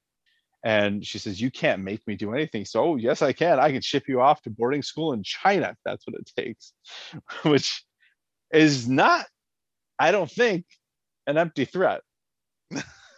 Like, I- you think he- Marty's he- got it in him? he legitimately could, and I think he would say, "Yeah, guess what? You are off to Beijing." Yeah, China it is then. Yep. Oh man, and and this is where Charlotte kind of drops the bomb on him. Why the f did we come back? And now, if we remember back to, I guess it was the the toll. Um, Charlotte was kind of the, the instigator of bringing them back to the Ozarks because they had their fake IDs. They had their instructions from Marty to get out and go far away. You know, Wendy was re- prepared to do that. And what and charlotte says you know, uh, there's no safe place. Shouldn't we at least be together? But now she's questioning that. Yeah. or at least outwardly questioning it. Uh, we don't Mhm. know if she actually feels this way so. Anyway they get back home and wilkes uh, says said that beecher is dirty. Uh, it would cost $50000 and a dead and company a set of dead and company vip passes so dead and company is a cover band of Grateful Dead uh, songs, which I I think actually. I don't know this at all. I've never heard of this. So, so Grateful Dead. you- Are you familiar with the Grateful Dead, right? no. Okay, very very very popular band in like the Woodstock era. You say so. I do. You know, it's they've they're notorious for like tie dye teddy bears, like the tie dye shirts with teddy bears on them. Anyway, Notorious or famous for. Famous for oh my god, famous for. oh my god, how is that notorious? Like I feel like that's that's got like a negative connotation, obviously. I just, Oh, yeah, okay. Uh, one of us is wrong on this, but uh, whatever. No, anyway. what? No, oh here. No, I will. Uh, let me quickly Google notorious. Right? All right, go ahead. You do that. I'm going to keep talking about Dead and Company. Now, I'm pretty sure I don't. I, I might be very wrong about this. You can look this up too if you want, but I think Dead and Company actually contains the some of the living members of the Grateful Dead, but they're not all alive. So they've kind of filled in the pieces elsewhere, but they still tour and they do all Grateful Dead music. So uh, someone who was really into the Grateful Dead is called a Deadhead. So Beecher is a Deadhead, and so very much interested in these VIP passes. Anyway, did you So- look up? I I do have it. I have the very first result on Mm-hmm. Google. Is that is that fine with you, or do you want me to pick like a Webster dictionary? Or look, Well, I Okay. uh, no, I, I don't I don't care if you do that. That's fine. But if there are multiple definitions, I want to hear them. there's only one. There's only one that's listed. It's oh an adjective, boy. famous or well known, typically for some bad quality or deed, and then it has like similar like similes. Mm-hmm. One the them being infamous, of ill repute, with a bad reputation slash name, ill-famed, scandalous. So All right. Well, listen, there, the word typically is in there. Typically means not always. So, anyway. okay, that's fair, yeah. But All right. So, at any rate, Wilkes also tells Wendy that you should be out running gubernatorial candidates, but you going to do this to actually deliver this bribe, you are exposed. yeah, So, they're going to do which it is anyway. kind of foreshadowing too. But yeah, foreshadowing within this episode or for the spoiler section? well, within the episode, like like you know, uh, Yeah. watch out, you're on the front lines. They, you know, you're you're you're at risk, and they Mhm. were it appears at risk. Yep, exactly. All right, back to the Blue Cat. Charlotte leaves Wyatt a voicemail, which she shouldn't be doing because she's not supposed to be seeing or talking to him at all. But anyway, uh, Rachel comes over with a beer for Charlotte. This is exactly what Petty told her to do. Here, do this connected. illegal thing. Yeah. And it doesn't work. It doesn't get very far at all before Charlotte says, I know you stole from us. And then Petty latches onto this and writes down, the kids know. But Yeah. Charlotte, yeah. But Charlotte will not talk to her. And Rachel eventually gets in Marty's face about it and about his family not trusting her. You know, she picks a fight with Marty about, you know, Wendy confronted her and Charlotte confronted her, and Marty gives her basically the same story as Wendy. Why should we trust you? It the- This is the through line. Our business is shut down, or you weren't answering my calls. Our business sh- business is shut down, and now you're here. And Rachel throws Petty right under the bus. I know, yeah. she, uh, you know, what, the, what about Russ's buddy who's in here all the time, hanging around? What, did you ever think about him? Now, she does not ever out him as an FBI agent, though. No, just that he was asking a lot of questions after Russ went. Yep. Always in, always, always looking. Yeah, and that's important for for her to not die. That she did not offer, offer him up as an FBI agent. You know, Marty though, once he hears this, he is like shook. He, it's like he, he never thought about this, and suddenly his entire focus shifts away from Rachel to Petty, which was the brilliant move that Rachel made. Shifted all the focus away from her, but Petty is pissed. He's like smashing stuff in his van and whatever else. So, but anyway, anything else you want to say about this? No, no, we'll see. Uh, we'll see how that concludes. Okay. All right, let's go back home. Uh, Marty goes back home, and he's just sitting in his car. He's you know closing his eyes, much like he did in the very first episode, Sugarwood, when he Oh, was yeah, fantasizing about the prostitute. But uh, all of a sudden, a bunch of money gets hurled at his car window, and it's Mason throwing the money at him. Uh, it turns out somebody started a fundraising page for him, and he thinks it was Marty, and he doesn't want that dirty, dirty money. He says we'd uh, rather, uh, meaning he and the baby, we'd rather starve in the gutter than live off this money. The wage of sin is death. Okay. And Thank you. and he walks away and marty watches him walk away and watches wendy and wilkes hug goodbye and that probably wasn't a very nice feeling on either account Yeah, okay true. Yeah, fair enough. anything anything else you want to say about that No, no, nothing there. I mean, they'll talk Okay. about it in a bit. So Yeah.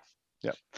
so at lickety splits sam asks jade out like on a real proper date but meanwhile in the back room Cade is refusing to pay his stripper.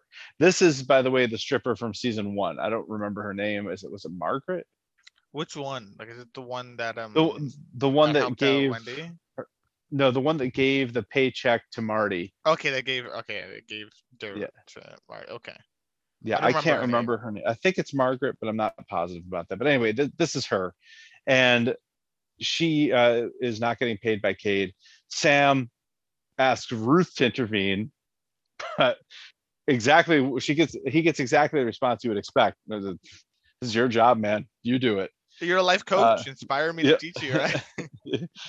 yeah, exactly. So, so Cade uh, doesn't have any respect for Sam and just punches him. Uh, Ruth does at that point does intervene, kicks Cade out and makes him pay, but then she fires the stripper. So this is not this is not just Cade, you're wrong, get out. The end. This is Cade, you're wrong, get out. The end. Oh, by the way, you're wrong too. yeah, you always have issues apparently. Yeah, yeah. here. So you're fired. So yeah. I I also want to say, if I if I owned a place where I had a security guard on call, you can bet your bottom dollar I'm calling them over for the most minor of things. Where I want to Oh, like, like, get a car. I'm absolutely. like, hey, I, I I don't know. I gotta open up a bottle. Mike, Mike, could you come over here? Right. Yeah. Open oh, do that cool trick you do with the bottle. Thank you, Mike. Right.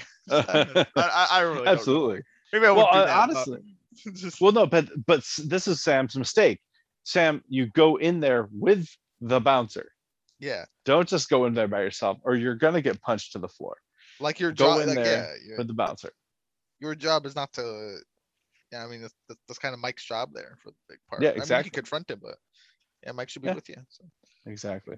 So, uh, at the Blue Cat, Petty picks up Rachel and drives her to the middle of nowhere, pulls a gun on her, and just, I mean, he looked ready to pull the trigger. She's begging and pleading, but she does, you know, kind of explain, you know, it, he, he doesn't suspect me anymore. He doesn't suspect me anymore. And he, uh, Petty eventually, you know, drops the gun and not drops the gun, but drops his arm and says, "Next time there'll be a hole here waiting for you."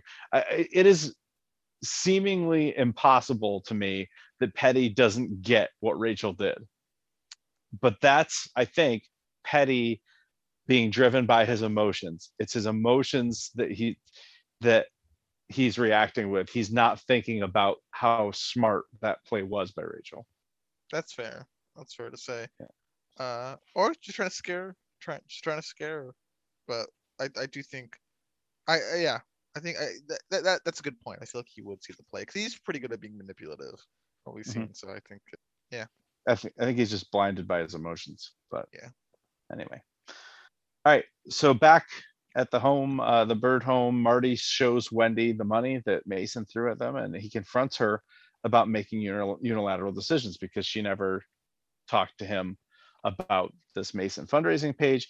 She confronted Rachel. She turned Charlotte into a spy, uh, and he tells her that he cut Charlotte off from Wyatt. So and Wendy will be talking to Charlotte. Curious to what they'll say. Which we don't get to see in this episode, do we? Yeah, no, we don't. Yeah, I was expecting. I was like, oh, okay. I wonder what they're going to talk about. But yeah, we we do not see that. All right. So Marty uh, goes and Wendy go to Beecher's Hotel. They give him the dead he- the dead and company tickets, and before they can offer the bribe at all, Wendy pulls them out of there. She Says calls off the deal. Yeah. Yep. So it just didn't feel right. Uh, Marty's not happy, but he does go along with it. You know who else is not happy about this? Petty. Beecher. Oh. Yeah. oh, Beecher maybe too. that bribe too. He was like, I thought I got to keep that. I don't know. This seems like the best of all possible worlds for Beecher. It's like he did what he was supposed to do. He got his dead deadhead tickets, and No, I don't think it's Uh, the best because like now the FBI is just gonna be like they might keep trying to use you for stuff. I don't know. Right? I Alright. probably won't if they if they walked off already. But I feel like uh no, I- if ideally there's no FBI sniffing Mm-hmm. down your nose because then you get your bribe anyway. He lost like what was it, fifty grand? He would have had. He Mhm. would have had like fifty grand. If It was for the FBI. Cost 50. I guess so. Anyway, uh, we get the the horseshoe scene next, which I, I don't want to. I don't have a lot to say about. I love the scene. It's it's spectacular. I love watching this. It's all where Rachel and Wendy. It was almost like a fencing match. With Rachel and Ruth here, it's almost like a, a dance. It's, it's Rachel kind of dancing ar- around, outing herself while trying to make sure that she gives she gets enough information out of Ruth Can I to get before, we say this, before we say this, I Mhm. I just want to be noted. We have, including this scene, three more scenes in the episode, and each scene gets a gets a symbol in the episode. You're right. I just want that to be noted. I just realized that. Anyway, yeah, um, that's a good point. Good point. bit, bit, bit on the end loaded side, but yes, uh, You're right. I, I remember getting to this point and being like, I haven't seen. I've only seen one of the symbols so far. Where are the? uh, Did I miss them? But I was all you know ready to go back and start thinking about things, but then they come in rapid succession now. But while while they're playing horseshoes, Ruth, we already talked about this, says a bit too much, and Petty is is like It's super Christmas, excited. yeah, oh, there you go. You- there you go. You ever watch someone like, especially elderly people, but you ever watch them playing bingo at like a casino or something? Oh yeah. Actually, I I, I should take that back. They look so miserable until they win. They're just kind of sitting there like they act, they, uh, they act like it's like work, and then they like do it, and then and then when they win, they're like bingo. Like, oh, okay. yeah that's exactly what petty that's a great analysis of what petty looks like here so yeah. It's Looks like he's playing it's bingo. yeah and I, I feel like i'm doing this scene short shrift here but I, it's a fantastic scene. I love everything that goes on between rachel and ruth but i don't i don't feel like we need to go through it detail by detail. It, it, it's a great dance that they play out but ultimately ruth says enough to get petty and uh, into marty's house. So speaking of Marty's house, Marty, who's been criticized by Wendy and I think Jonah maybe for not talking to Buddy about since he collapsed. Uh, I don't know if Jonah did. I can't remember Jonah, but yeah, certainly Wendy. That that. yeah. Marty does decide to pay him a visit. They have a little heart to heart, and Marty, uh, Buddy complains that his beard is driving him crazy, and so Marty shaves him, which is a pretty touching scene. It's pre- it's pretty nice. It is sweet. Yeah. I, I think it's just it's nice to see how much a part of the family Buddy has become. I feel like the scene could be so much different if, like, you know how he kind of nicks uh, Buddy during this. Yep. I like to imagine if it's like, he, he's, he's kind of going a bit slow and tender, but if like Marty's just going as fast, like he he clearly does not want to do this, so he's just like putting the, he's very quickly like putting it down his face like "Ooh, er, er, er," right. It just Yeah. keeps, he was like just going, yeah, sorry, sorry, sorry, yeah, like just he just just like that. I think they could have gone a different way with it as well, which just shows Yeah. how little Marty cares, kind of a buddy. Um, but but obviously, I mean, yeah, no, I, I like the scene as is. I just think like, you know what? I think they could have gone a different way, and I would have understood it. Be like, wow, Marty is kind of a a jerk. like, Yep. just, Yeah. uh, you know, he doesn't actually care that much for Buddy. Yeah. Yeah. Yeah, but this, I mean, th- but you're right. This scene go, does a lot for both of them because it's it's nice to see how much part of the family Buddy has become. But then on top of that, this is Marty showing a little bit of heart, which is Yeah, Really nice to see. too often. Yeah, By the way, Oh. have you ever had a beard? I, yeah, I've grown, I've let, I've let my hair grow out, like my facial hair grow out. Right now, I kind of have some facial, and I, I don't, I don't get like a like a beard beard, like a. Yeah. I mean, did, would you consider when he had a beard? Ye- I mean, it was a patchy beard, but it, it was a beard. I've I've had Yeah. I've had yeah I've had that link yeah. Yeah, but but his, I mean, where it was long, it was pretty long. That is Yeah. not easy to shave just with a razor and That's what I was thinking cream. too. Yeah, he was Yeah. just like that. You should probably trim that with an electric. Yeah, razor yeah, you- you- shave that. I was like, that is no wonder you nicked him. You're just Yep. like going at him with like, Yeah, yeah, you got you got to trim that first. Yeah, I was thinking the same thing. I was like, I mean, if you go slowly, maybe, but nah, Yeah. Marty, Marty's rushing. Maybe, maybe I was right. Maybe he doesn't really care for, for Buddy. Yeah. He's just rushing right through. Yeah, yeah. All right. Well, it was a- it's a nice calm before the before the storm because they get woken up the next morning by the FBI raiding the house. FBI, And- open up. Yep, and uh, very uh, I don't know. It, it's a it's an interesting shot of you know we zoom. I think it's from the shoes all, all the way up to the head that we see Petty. We but we start you know low and we eventually get up to the point where we see ah this is Petty, and uh, the last thing he says is good morning, and that is that is all we get for this episode. So Yeah. Well, I also want to be noted. So they rounded up the Byrdes into the living room, but we don't Yep. see Buddy.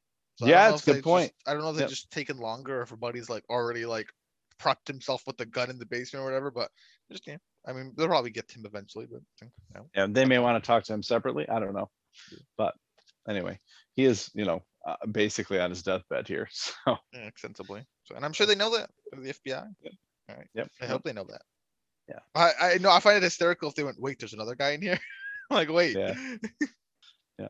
exactly. So I, th- I think my favorite scene of the episode ends up being the scene with Russ and Wyatt. I love that scene.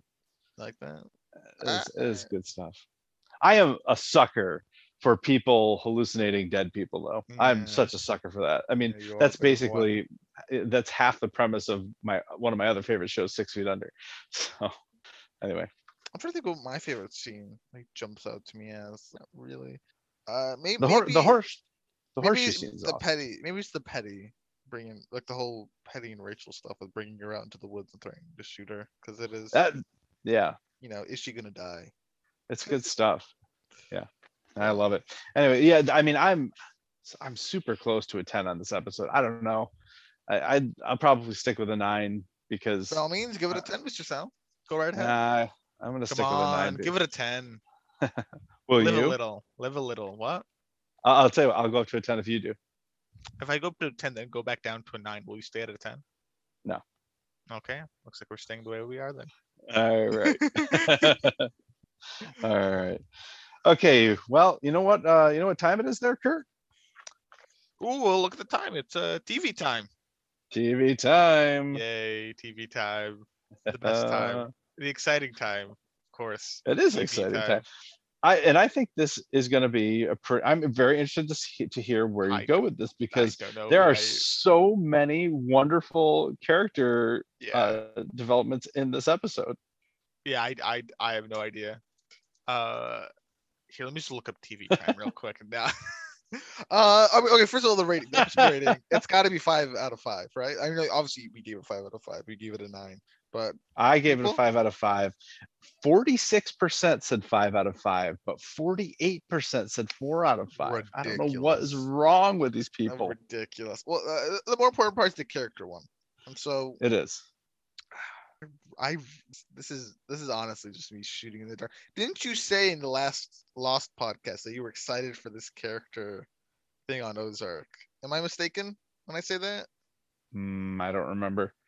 Are you were you excited for this character? I think I think if if I said that, I just meant I was excited to hear your guesses. which is fair. I honestly like I'm I'm really lost right now. Like I'm trying to. Let's No, see, this uh, is Ozark, not Lost. No, no, like yeah, no, uh, yeah, really. oh my god. Oh no, no, that's a good one. Um, so I don't think it's Wendy. Wendy typically is a high contender, but I don't think she gets the cake for this one. Uh, Okay. obviously Marty's always in the contention, but I don't, I don't think he should get it. Rachel's interesting. Rachel's really interesting. Okay. Um, not Jonah, not Charlotte, not Wyatt.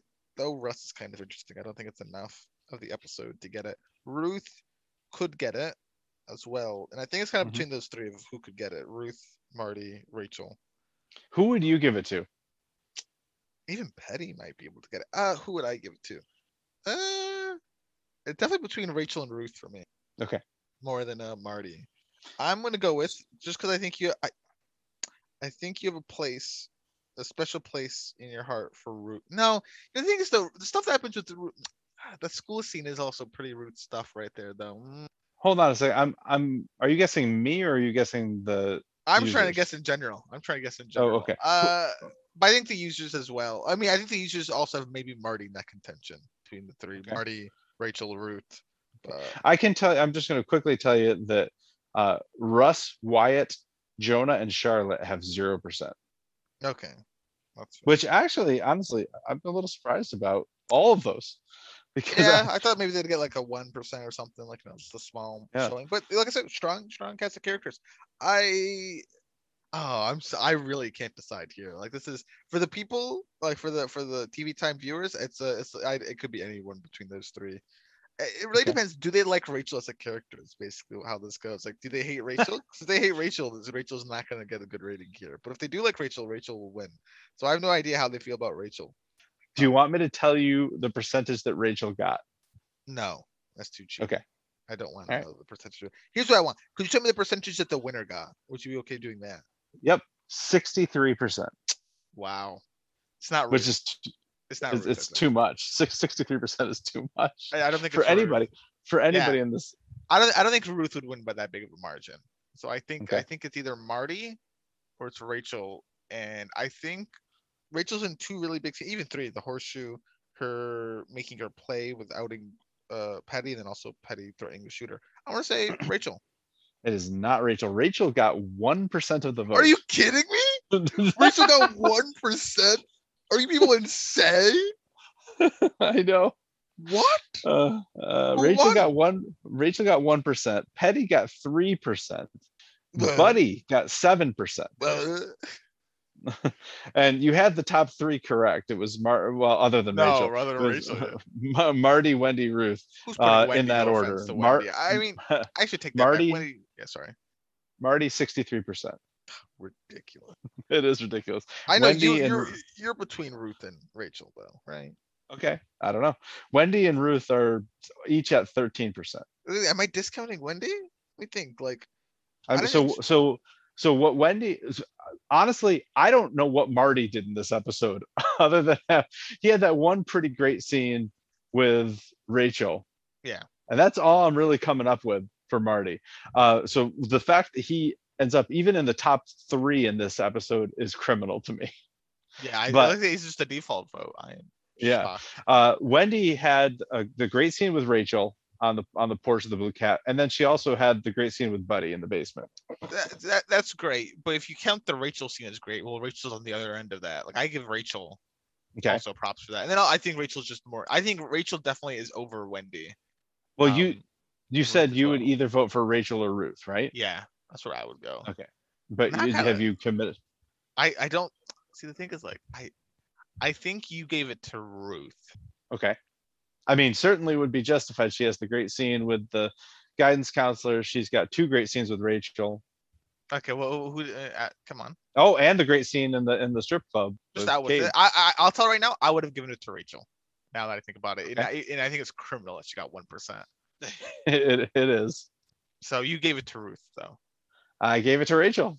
Oh my! uh, Goodness. I, No wonder because you were I'm- excited for this one. You knew I wasn't gonna give it with you. I I was like, yeah. I but I'll tell you, I, I went through and I when I was trying to figure out who should I give this to? I, my- all my favorite scenes, except for the Wyatt and Russ scene, like that that scene is spectacular. But uh, I wasn't going to give it to either one of them.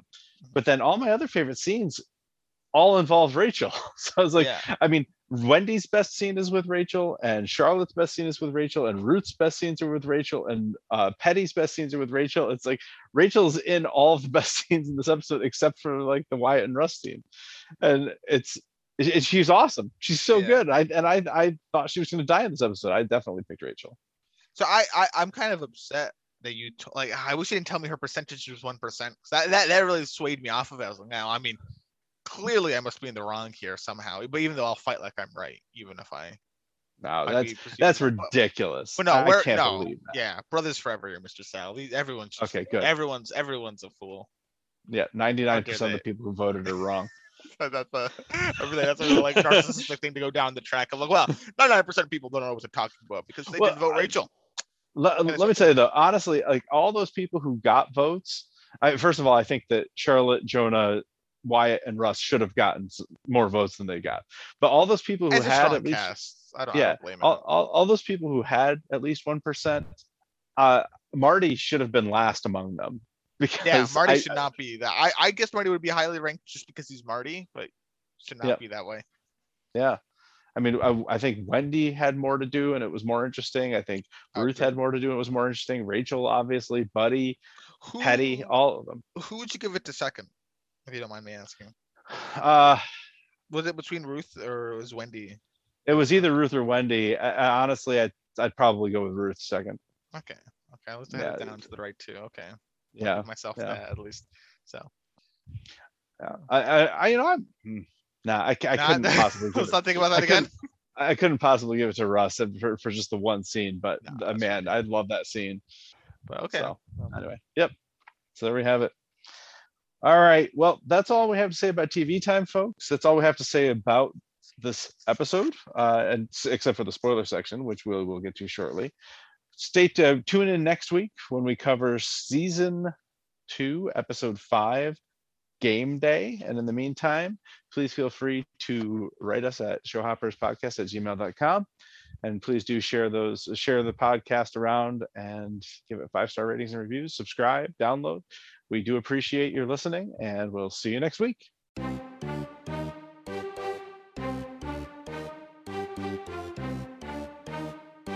And now we enter the spoiler zone. Ooh, spoiler. I actually have some stuff ready for the spoiler zone this time. Oh my goodness, I'm so excited. Do you have stuff ready? Well, so Uh, first, a couple, a couple things, not Okay. not too much. well, first, you you you sit near uh at some point in the episode that you know where the money is. Uh, I think I know where the money is. Confidence is weight. I know where the money is. Gusto, Mr. Sal. You're like, I know Uh, where the money is. I know where the money is. No I mean, problem. I know where My I know where it is. I know where it is at the end of the season, and I'm assuming it's there now. Can I ask where it is, or do you know? Do you not do you not know? I don't remember. Okay, at the end of the season, after Buddy dies, it's in his mausoleum.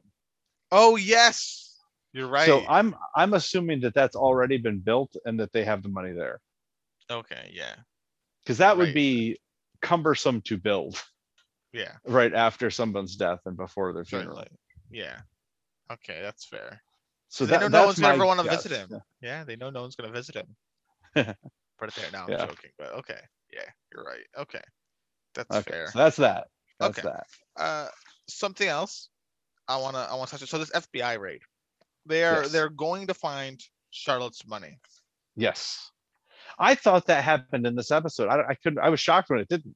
No, yeah, I pretty good cliffhanger, right? Leave it off with the big FBI raid and the petty introduction. But Mhm. you know, so next episode they will find Charlotte's money, which I think just kind of erodes trust between the Byrdes. Because soon, and this this is also hinted at earlier in the episode, which is which is probably the biggest point I want to get to that I plan on talking Yeah. about was earlier. Well, Marty disavows uh, Charlotte from talking with Wyatt anymore. They're Yep. gonna see this money soon, and Charlotte will try to get emancipated. Right? We spoke about it Yes. before. Yeah, And we've been that's- talking about I- hypocrisy in the toll. Actually, you brought up the hypocrisy in the toll. Like, oh, they want to. Charlotte wants the family to get back together, but eh, she'll try to get emancipated later. Eh, well, Yep. I guess it makes more sense where- as we're looking at the the connects of dots here, especially like can't talk to Wyatt. Yeah. I mean, all the stuff that's gonna happen. So Yeah, that and that is one of the things that I had uh, started in my notes as well. The what Charlotte saying, "Why the f did we come back?" This is this is the beginning of the end of, well, at least temporarily, the Charlotte beginning Byrde, of the yeah. of the end of of Charlotte Byrde. Yeah, yeah. So, uh, my other one one of the other things, I guess the only other thing that I wanted to mention was uh, Mason throwing the money at Marty and and telling him that the wage of sin is death because we of course know that Mason's the one who's going to die in this group before season's end. Oh, okay, yeah, that's fair. Yeah. Which and that I think is happening pretty soon. I it's got to be within the next two episodes. I Maybe think so. three. I I think that they seven. dragged that out over two episodes. Like I think that Wendy gets kidnapped in one episode and then Mason dies in the next episode. I don't think it's Sounds all one fair. episode. Yeah, right, yeah, that makes sense. Uh, The best yeah, the best is definitely when I go back. The best is when I go back and listen to myself saying these things and then I'm I was totally wrong. yeah, ah, I knew it. I was wrong, but I'm trying. I'm trying to think now if I can remember. Uh, let me see if I can like quickly skim over the IMDb and if it'll like kind of give it away real quick. But right, right. game day, they don't say anything about Mason. They Don't say anything about Mason. Okay, there. Mason goes off the deep end in episode seven, one way out. So Oh, I seem like it seems like episode seven, which is about how. I mean, it's a bit past. It's, it's, it's getting a bit more towards the end of the season, but yeah, but, uh, okay. I think I wonder- what happens. I, do you think it all happens in seven, or do you think that there's some? No idea. Do, do you think I, I don't remember if Wendy gets kidnapped in six and then Mason dies in seven, or if Wendy gets kidnapped in seven and Mason dies in eight, or if it all just happens in seven. I don't know. All I want to say here is that episode six, so before episode seven, it's titled uh, uh at the end uh, at the end of the summary it goes the Byrdes mourn a loss. Now that loss is not Buddy. He dies at the end of the season. No, I think that is Buddy. Is that Buddy? Does he die partway through the season? I'm pretty sure. Oh, I thought he died at the finale. Whoops. All right. Well, mm, mm. shows how much I know. Never mind. I. Uh, I don't know. I, I, I'm. Uh, I'm not- good to go. yeah, just I it think there's only two. I think there's two more episodes of Buddy. Well, that's unfortunate. That Um. Almost, but I thought that was a tease. That's kind of a big. I beginning feel like a big. I that's a big spoiler to put in the summary. I feel like. Uh, I mean, also, I don't know. if Yeah. it passes- I, mean, I don't know. Just. I wonder who's the person that might. Uh, I, I, I die mean, we this have. season. Yes, seriously, we haven't seen anybody else that they would mourn unless it, unless it's one of them. Yeah, yeah. I Actually, in the could be. image, in the image, it shows all four of them at like a cemetery. All right. so never Could, mind. could be could be Ruth, I suppose. She's close be Ruth. with them. Yeah, yeah. yeah. Maybe even Rachel. I'm sure they, they might pop down. They might they might uh, make Stop make an appearance just just to to keep up appearances. Yeah, yeah, yeah. Might stop by. Oh, So- yeah, we better we better should go to that. In any case, uh, well, Yeah. I, I I have nothing else to say. Oh, actually, actually, there's another thing too. The relationship between Sam and Jade, right? oh yeah. That does that does that they do kind of stick that around as like a. Well, let's I mean, put it's not a that in conjunction. but Not yet, but let's put that in conjunction with uh the, mother ring. and yeah, at the end of last season, uh, Eugenia, one of her last wishes was to be cremated and turned into a diamond in case Sam ever wanted to propose to someone. And Jade's going to be on the receiving end of that mama ring. So yeah, yeah, we'll see that in like season three, right? yes, yes. Yeah. Okay. Okay. Yeah. yeah. But him being put in, in charge of Lickety Splits, that that sticks. He's he's there into season three, Well, I think. I'm trying to remember. I mean, it would make sense if he stuck around because Ruth is gonna work at the casino, Yes. so makes sense. Yeah. Uh, okay, someone has to be running it. Yeah. Yeah. Uh, yeah. All right. Well, that's all I have to say about spoilers. You? Yeah. That's all. Yeah. That's about it for me. Okay. Well, folks, again, we will look forward to talking next week about season uh, two, episode five, game day. See you then.